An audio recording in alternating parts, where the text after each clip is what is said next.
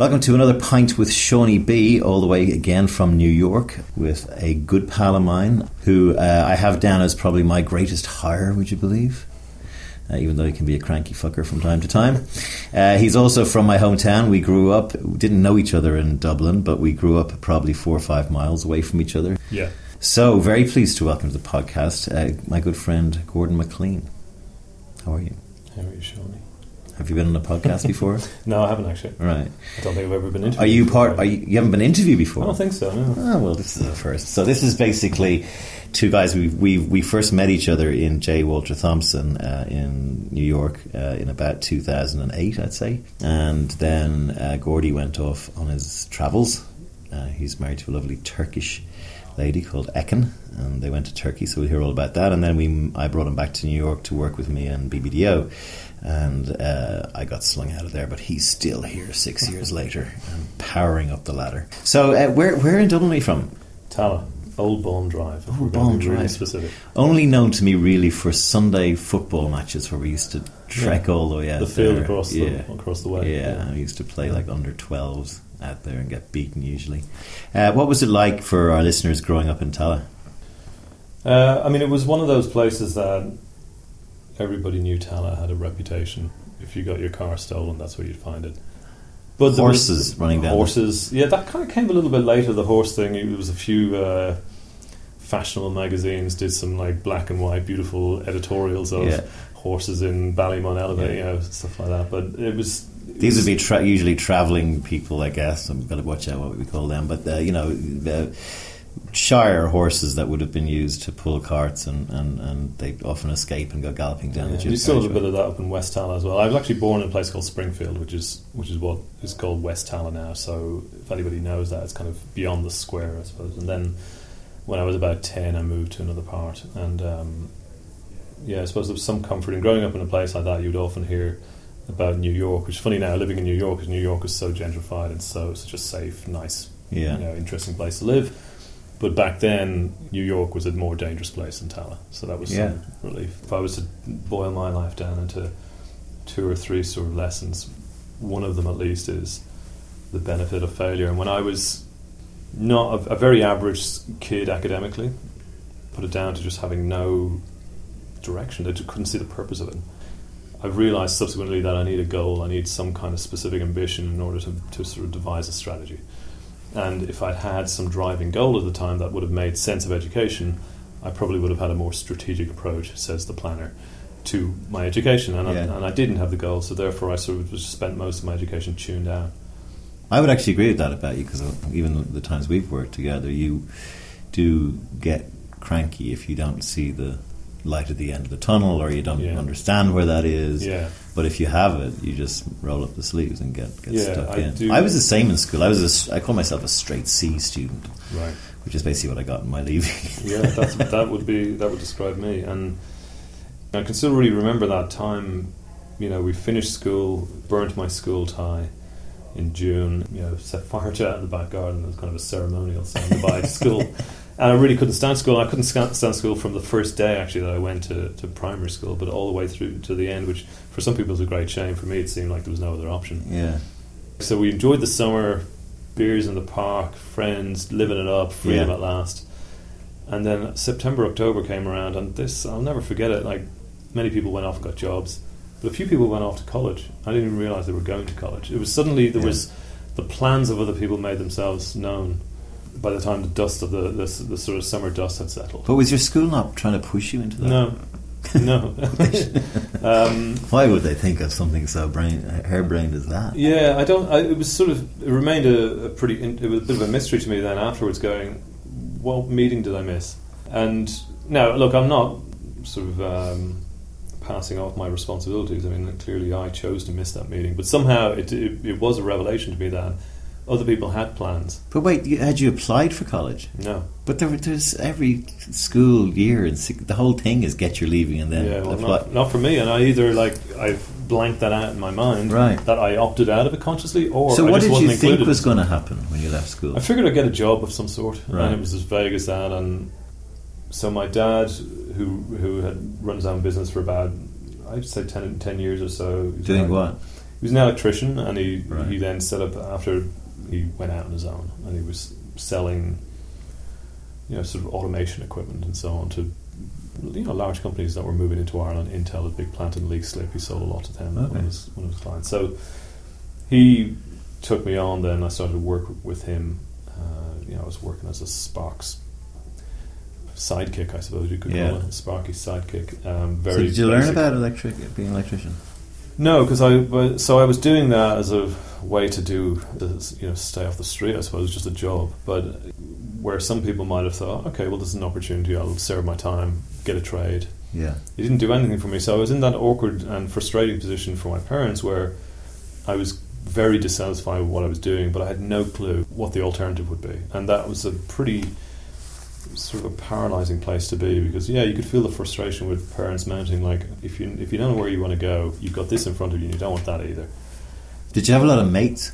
Uh, I had a few, and they were sort of happy to just get a job and roll. But Right. somehow there was something in me that was dissatisfied all round with what I had, and I suppose again it was the lack of objective. I couldn't Yeah. see what might be over the hill.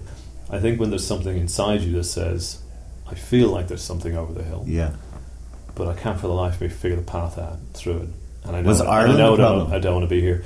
I think I made Ireland the problem because I was so, yeah, that sense that sense of kind of being lost, Yeah. and uh, it's easy to then blame family, country, friends, this, Yeah. that, the other, yourself.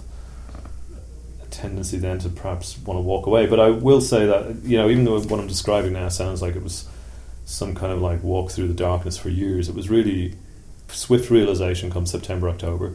I worked through that year. And then at some point during the year, I realized, okay, well, I don't really know where I'm going to go, but some kind of education would be better. I feel like I want to do better, and so that feels like a reasonable stepping stone. So I went and I did a. I remember at the time my mum was helping, I think the local council with some. It, it was a it was a sort of a counselling role in its own right. Actually, it was helping people who had been bereaved or who had, uh, you know, troubles at home, and, and she found it very interesting, and I found what she described very interesting, and it because it was dealing with emotion. I was dealing with a lot of that myself at the time. It was dealing with complexity and people who were somehow lost themselves, and I found some kind of kinship in that. So, at the time when it came then to to choosing some kind of educational path forward, I ended up doing a two year national diploma in social care in Whitehall Senior College Okay. at on the Whitehall Road. For Were you in? Were you in on yourself a bit back then? How do you mean? Like, were you? Were you inside your? Were you inside your own head without really any way of getting or talking to anyone yourself? Was that? A, Yeah, I think uh, you know. It's, again, it's that feeling of like you feel like there's something more, but you can't quite point to it or, artic- or articulate. it. I think the other interesting part or important part of the puzzle was shortly after I left school, I met a I met a French girl who was visiting Dublin, and she was a few, couple of years older than me, and she said, "What do you do?" And I said, "Oh, well, you know, I'm just starting to work with my dad, and I'll figure things out." I said, "What do you do?" And she said, "Well, I'm just starting a masters at the Sorbonne in France, in Paris." you're bat, you're batting above your average there. and I th- thought, hmm, uh, yeah, I was definitely out of my league. So, but nevertheless, I dated that girl for a few years, and Right. she was a huge influence on me actually. And um, you know, when you start to get close to someone like that, who initially you think is completely out of your league, and you develop a bond with them, and you realize we're on the same wavelength. I can't really be in a different league. We just come from different circumstances Yeah. and that was a huge lesson for me as well. I thought, okay, well, if she's capable of it, and she was likely very much, you know, a lot smarter than I, but still, I thought I'm I'm not on the other end of the spectrum either. If she can do that, should be really trying to aim high. So how did that relationship run then? Was it you were over and back to Paris? Yeah, it was a long distance thing, and I would take a few weeks off, and I'd go over and, you know, I was only eighteen, she was twenty, and Right. uh, uh, she would work in the Saint Lazare station in Paris. She lived in the suburbs. We would travel in forty-five minutes, very early in the morning. She'd start her seven a.m. shift till two p.m. selling tickets in the Eurostar. And while she was working, I would walk all over Paris Okay. and so I know Paris pretty well. Actually, Yeah. Uh, I, you know, I hadn't, didn't much money at the time, but I had a lot of time in my hands, and it was a great, you know, it was just a great yeah, period. it is a great walking city. And I, you know, I always had a sort of romantic side to me, so that was a really interesting time. And then, so meantime, in the meantime, then I did the uh, the two year national diploma. And I suppose this is, a, I guess, the other lesson in life is sort of one is a more strategic lesson where having an objective helps you to form a strategy and helps you to kind of get somewhere. But then there's also you have to leave a little bit of room for serendipity because I set off and I I thought, you know what, I'll do this national diploma. And despite the fact that almost everybody asked me, so what are you going to do with that? You're going to be a counselor or something? Are you going to be a sociologist? Like, I couldn't answer any of them, and it, it seemed almost pointless because I couldn't make a good case for it. One of the tutors, this is how ignorant I was, one of the tutors who was uh, a Northern Irish woman turned to me and said, By the way, you know, your grades are excellent, by the way. Um, and because at that point I'd switched on and I was getting distinctions Right. on every subject. She said, Your grades are excellent. You could go to university with this. I said, Really? She said, You go to university in England uh, because this is a British qualification, by the way. It's a BTEC. Okay. So she said, This, you know, there are many, most of the universities in England will accept this as, a, as an entry qualification. So all of a sudden, I suddenly, you know, you can't see the path through the mountain. There's a light switched on. There's a light. You suddenly go, "Oh my god, this is like." That was the that was the thing that had me sort of emigrate, if you like. You know, Hmm. went home and said, "Look, I could go to university with this." And the, at the time, England hadn't brought in tuition fees, so you know, my parents were good enough to say, "Well, we'll support you with that, and we'll pay your rent." I went off to uh, to do a degree in psychology at a, a university in a place called Sheffield in England. Mhm. A really lovely town, warm people, very real people, and a huge number of students. There was a big college of higher education, two big universities, and that was, I think, the most transformative experience of my life. And I still remember getting the boat out of Dún Laoghaire, and sort of waving goodbye That to old. Maudlin track, looking back at the, the pigeon house fading into the Yeah, distance. and uh, Like many an emigrant before. Yeah, it was very. Uh, it was. It was a really poignant, memorable moment, and I thought, I wonder if I'll come back here yeah, permanently. Well, I figured I'd come back, but I wondered if I'd ever come back for good. And Yeah. uh, but I met the most amazing, like people. You know, I met my friends for life there, like the the friends that you call brothers. Uh, What was interesting about Sheffield was I walked out of a very unhappy place that easy to point at Ireland, but really sat with myself and in my own head Yeah. and with a change of environment and a complete step change in terms of all of a sudden I was going to university. Yeah. Everything changed and a fresh start. And you, what, you no one cares where you're from or whether you you know fucked up your leaving cert or you just start again. Mm. And at that point, it was interesting to be Irish as well. Yeah. 1996, Yeah. accent took you a long way. Yeah. Still does. Absolutely amazing. It was uh, freedom, but freedom with purpose.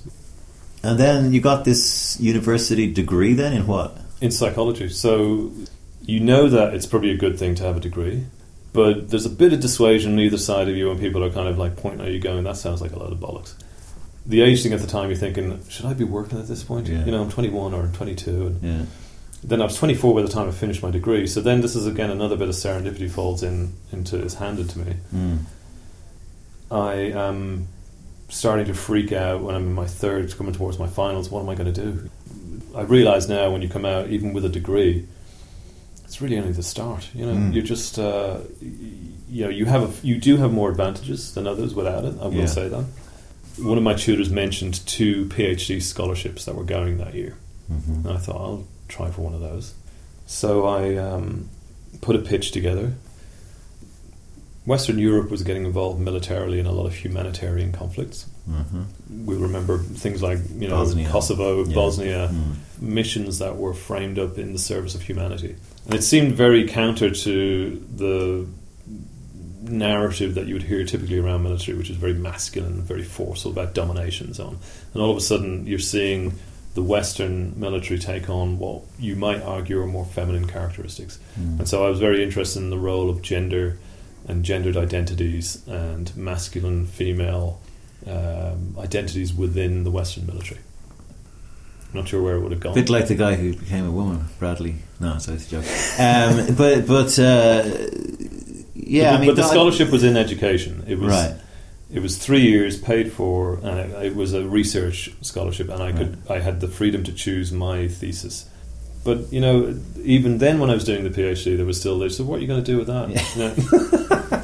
so again, the constant theme of like, you know, why, why, why, and Yeah. yet I don't have a great answer for these things other than this just feels like I'm better off doing this than not. Yeah.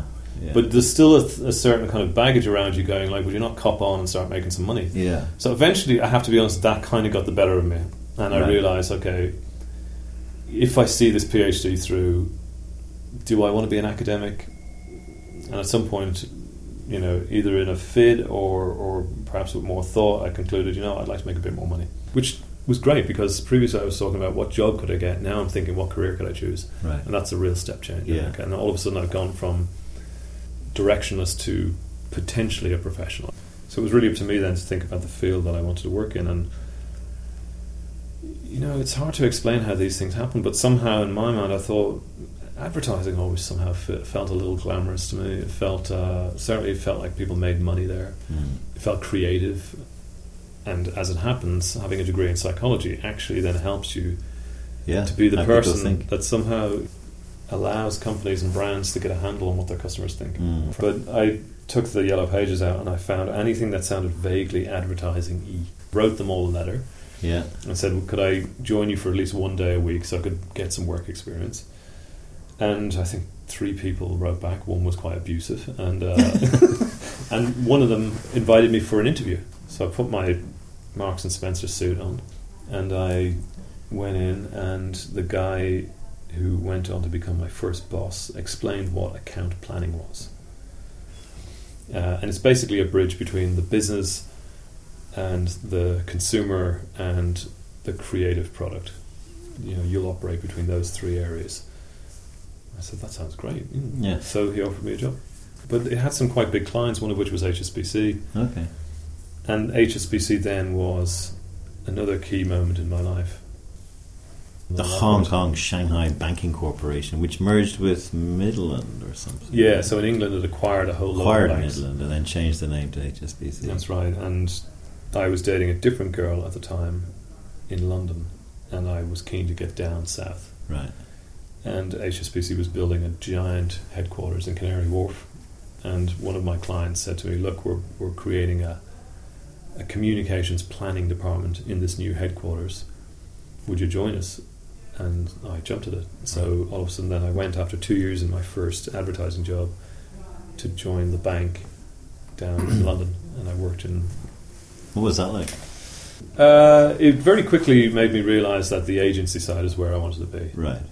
But it also opened up um, the, the subsequent opportunities. So everything is a little stepping stone, even Yeah. if you can't see forward. Each one is opening the next, and what happened was they did a round of redundancies after a year, and there's a lot of older people there, and I thought. I've, it's going to be easy for me to get another job. These people don't want to leave their jobs. I'll put my hand up and I'll take they had to let a number of people go, and I put my hand up, I'll take it. I left, and it took me about three or four months to find another job living in London. But at some point, then, after a number of Duff interviews, I get offered a job that I'm delighted to take. And three days after my starting day, the guy turns to me and says, There's a reason why we hired you. I said, What's that? He said, We're pitching for the HSBC business. Ah, how Machiavellian. Yeah, and uh, that's where I met a mutual friend of ours, Tal Adams. And Tal was leading the pitch. Ah. And so he, Tal says to me, "You'll be very useful." so we went on, and Tal's a great friend of mine, and Gordy's a great guy, lives in Paris. I'm hoping to have him on a podcast, but he's so far he's saying he doesn't want to be on one, so hopefully he will be. so there we were pitching for. I mean, at the time it was the largest pitch. I think that had ever been. It was a three hundred million dollar global pitch. JWT. J. Walter Thompson, or WPP, was the holding company pitch. Yeah. They went on. They won the business, and then I worked on the agency side on the HSBC business again. in London. in London. But the HSBC thing then opened another opportunity, which was to get me to America. Yeah. You did give up drinking at some point. What? Tell me that story. Yeah, well, that's a whole other sort of. When was that? Um, was that later or? That's like a subplot in the whole Yeah. thing. So, but it's important. I mean, no, it is important. these things that we're, we're talking about, what you've just done there, is this is this great sort of hindsight analysis of a life, which is I think really important that people a can see that uh, and and then can then pick, as you have done, the important things. But at the time. A lot of Yeah. it's luck. A lot of it's what the fuck do I do? Yeah, yeah. And, well, uh, you know, Steve Jobs in that famous um, speech, that commencement speech he did Oh, yeah. at Stanford, says it. You can only join the dots in retrospect, and that is absolutely, of course, it's true. Yeah. Um, so the drinking thing is interesting. So naturally, and uh, you know, I suppose that this is again me pointing at my country as a way of explaining it, but you know, we're good at drinking, and uh, And well, it's expected of us. yeah, and I was I, you know, around the same age as everyone else, I suppose, started drinking, and uh, I, you know, I would say by the time I left Ireland, I was definitely capable of putting them back for Mhm. sure, and uh, I enjoyed drinking. And then when you go to college, of course, university, everyone's getting stuck in.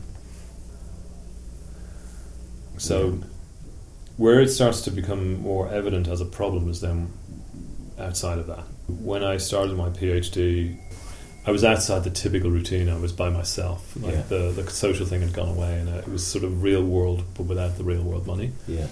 So I was, you know, starting to drink more then. And then when I started working, you definitely have more money in your pocket, and Yeah. you're still trying to find. You're in a foreign country, Yeah. and I was definitely starting to slip into some pretty heavy drinking. How would you define that? Like every night, or In I would say in, I would the say in, I would or- say in the early part of my career after the PhD, starting in my first agencies, you know that's a fairly social environment. So Yeah. you would go out on the Thursday, Friday, Saturday. By the time then, fast forward a few years to, I would say my last two or three years before I left London. Then I was in a bad way. You know that was every night, and that was a lot every night yeah, and JWT had a great bar Yeah. in Knightsbridge, Yeah. and you know you would start there, and then I'd continue when I got home. yeah. And uh, I, I, I think also one of the things is there is a, a, a commonality of expectation from when you're younger in Ireland to go drinking, no doubt about that. Then there's like, are you a lad? Can you knock back eight pints and four Jack Daniels and Coke and still be standing? yeah, Or are you a collapser? Or are you someone who gets angry? Or are you Yeah. a good drunk? And you got to find these- your drunk. yeah, yeah, and then, but but that's actually the effect the alcohol has on different personality types. Yeah. Like I, for example, never drink tequila because I get punchy on tequila, and I give up the booze twice a year, as you know. Yeah. So I never have to give it up because I drink an awful lot, but I kind of don't do drugs, and I, you know, you're kind Yeah, of yeah. you got to kind of play, work out your repertoire that you can actually, f- you know, work within, or else it will creep up on you. And we all have the gene. Yeah. We, I think every Irishman has the gene. Yeah, then, and- wh- where did you decide though to go right knocking it on the head? Like, was there a an event, or was it just a kind of a I need to just pull this in a bit? Or Well, I think my well, you know, this is very interesting about drinking, in so far as we, you know, people give uh, sort of more technical or fancy terms to these things, but a, you know, a functional alcoholic. There I was. I was still young in my career, but you know, I was earning Yeah. decent money, yeah, and I was doing really well in work. Mm. I was rising up quite quickly.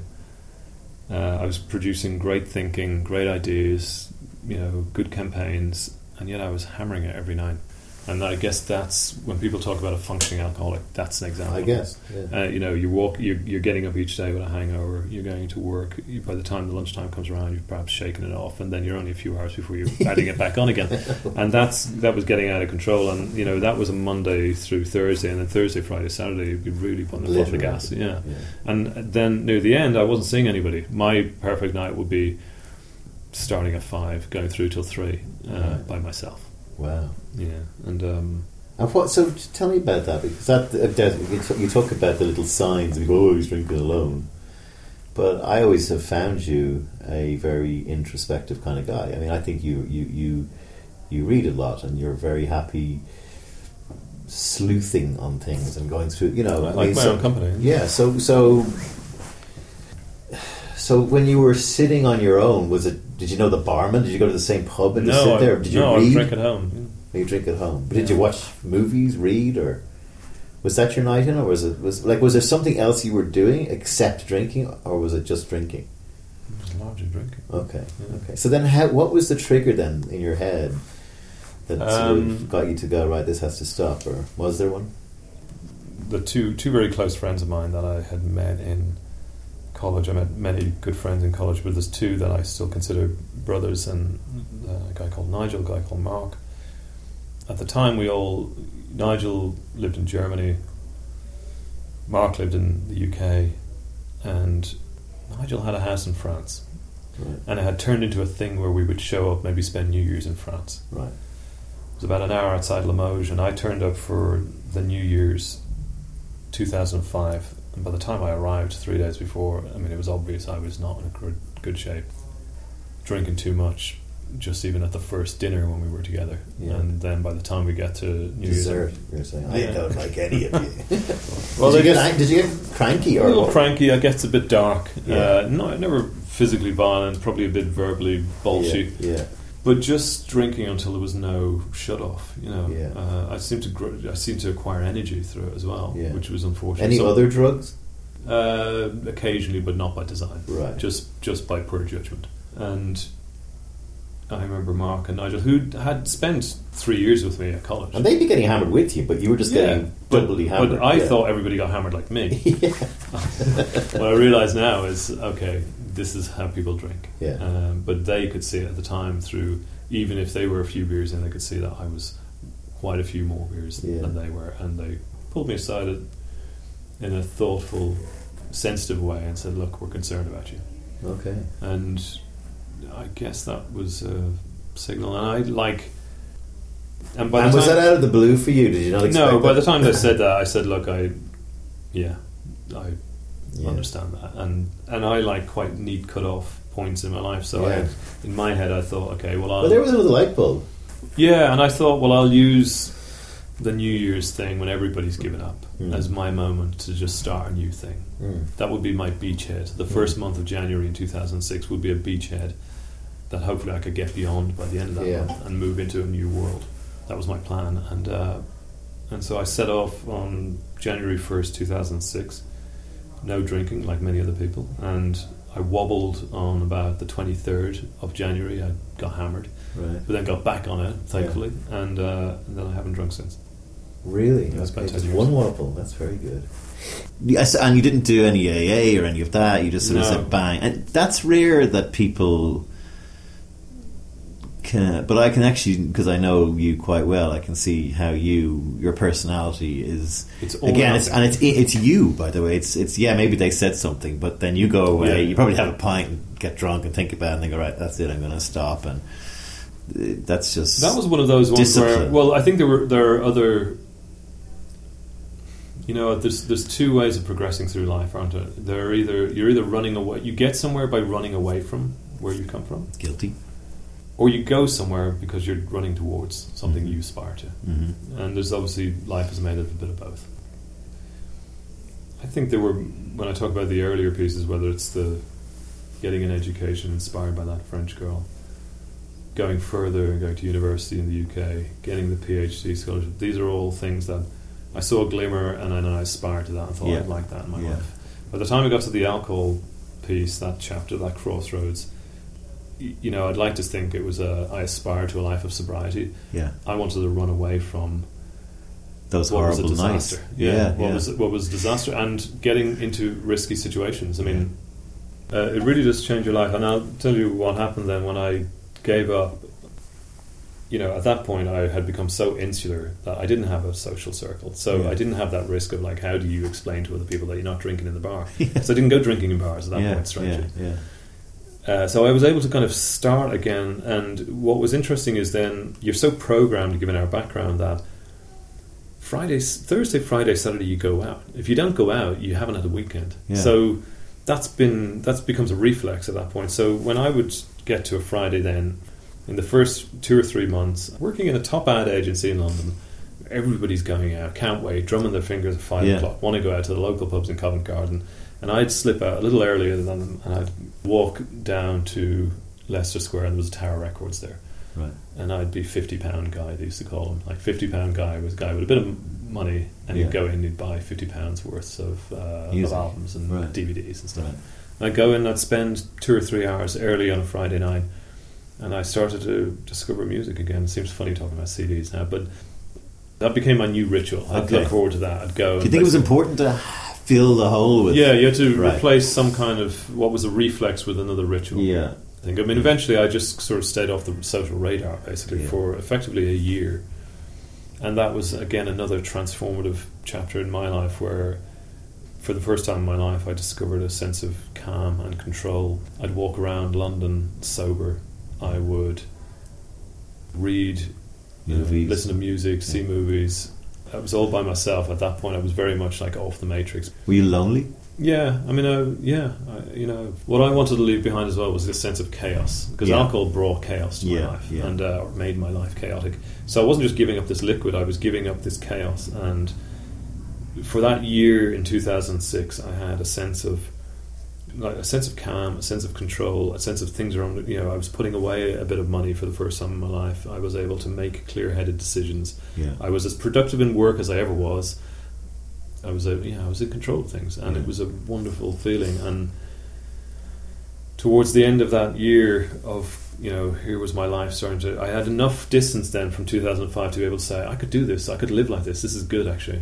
Yeah. And I had started to reform, you know, build new habits. And towards the end of that year, I got a call. This is where HSBC comes back in.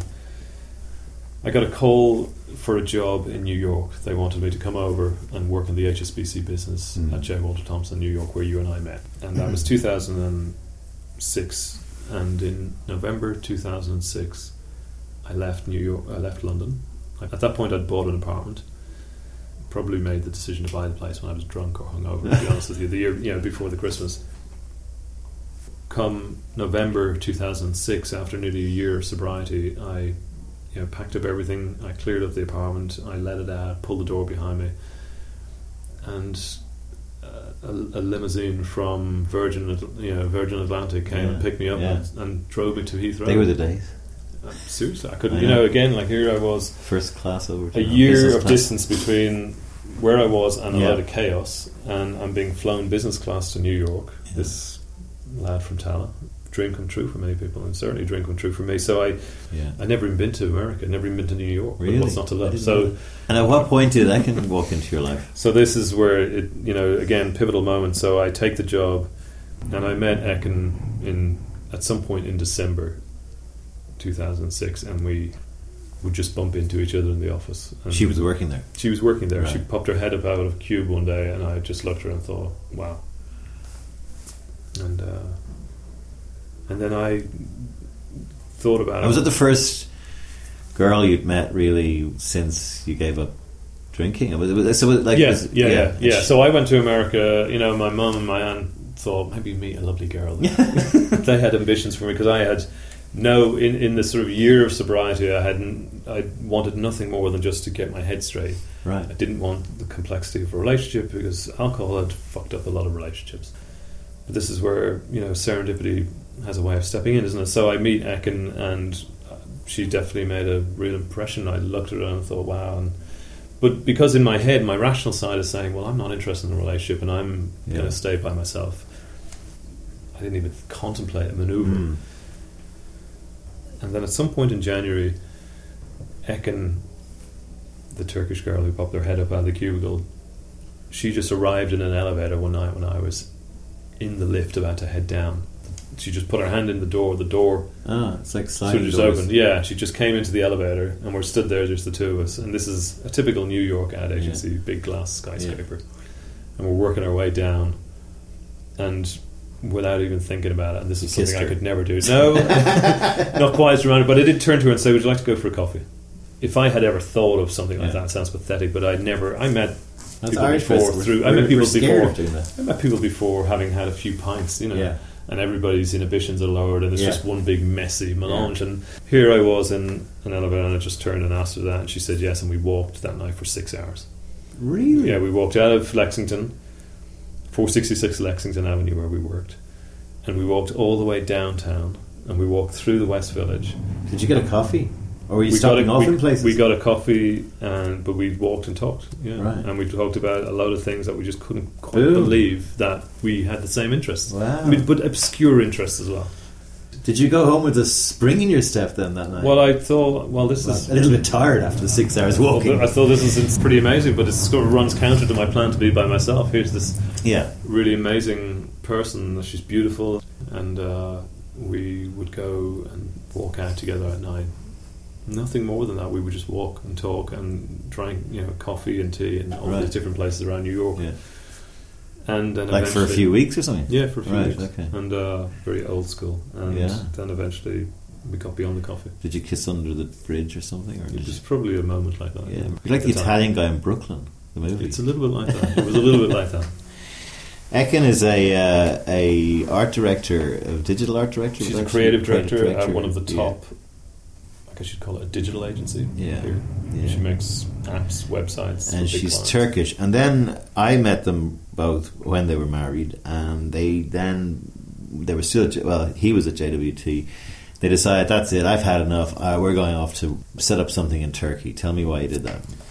Yeah, that was one meeting too many. Yeah, one bad meeting too many. So we meet and we fall in love. And Uh, that's not one bad meeting with Ekin. too. No, no. That's one bad advertising meeting with. after we uh, we have our sort of long courtship, we get together, we get beyond the coffee, and we fall in love, and we are the yin to each other's yang. That's us. You know, we're connected, and and we did three years together. We lived together on the Upper West Side in New York City, next to Central Park, both working in advertising. And then one day in 2009, I just texted her one day and said, "Should we get out of here?"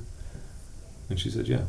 And she called her mum, who's seven hours ahead in Istanbul or in Bursa, and said, "Mama, we're we're going to come home." She said, "Oh, great. When?" Probably in about four four or five weeks. She said, "For how long? We're not sure. We're leaving the states, and we're going to spend the summer with you." So that was. We figured that was around May. We figured we could be with them in, by July, and then we would see uh, the rest of the summer Mm. and maybe even the early autumn with her mum and dad Mm. in Turkey. And I still have photographs from that day. Pull the door in the apartment again, like that scene in New York, in, in London. What was the reason, though? What was the reason? Um, you know, it was one meeting that broke the camel's back. well, for me, it felt like a. I've just described all these steps along the way, and it did it did feel like uh, a marathon where you had really covered some distance and you really had accomplished something, but it was absolutely exhausting. Because bear in mind, there was trying to find my feet after my leaving cert. That was just the Irish chapter. Then there was leaving home, you know, living in a foreign country, going to university, trying to figure out a world there, Mhm. trying to start out as an adult. Then trying to make a career, starting out in advertising, and then through all of that, getting into a progressively darker place Mm. with alcohol, you know, various relationships along the way. And by the time we reached that moment in May in 2009, I thought, wow, I'm really burnt out, really exhausted, and you could feel like going, walking up the steps in the subway each morning felt like you were carrying lead. You, you, physically, I could feel the emotional exhaustion Mm. and I also figured I feel like I've enough now in the bank because bear in mind I had been doing the job a few years. Yeah. I'd been working at some great places on some great clients, earning quite good money. I figured we could just step off for a little bit Mm. Without fear. But I, we we were friends then, and you saw the same in me, right? I mean, I used to be just a mess coming out every night. We'd be working ridiculous hours, and but it was pretty toxic. I mean, it's like, yeah, it was I mean, just it, it wasn't. Yeah, it wasn't friendly. It wasn't jo- joyous. It, wa- it it's, was. it's how you would imagine advertising in New York City to be. You know, a that's a bit, good point. a bit uh, Cutthroat. Yeah, a bit cutthroat, uh, always on, weekends, late nights, politics, backstabbing. And even if you were, you know, if you weren't privy to the game, you knew it was going on. Your Yeah. instinct could pick it up. Your your antenna was twitching all the time. Yeah. You know, it was a very insecure sort of environment. I think advertising, you're only as good as the last meeting you've had, the last Yeah. idea you've had, and it's a perpetual sort of. You may be getting paid well, but it always feels a little uh, like a house of cards. After you've been doing that for ten years, it gets draining. So, what was it like living in Turkey? So we took the summer with Ekin's mum and dad, and it was blissful. And within 48 hours, all the worries of advertising Yeah. and all that went away, and we just enjoyed this. You know, watching the there's no line on the horizon between the sky and the sea, and it was absolutely blissful. And we had breakfast every morning with Ekin's mum, and her dad would come back, and we'd have dinner, and it was just that was life for a few months.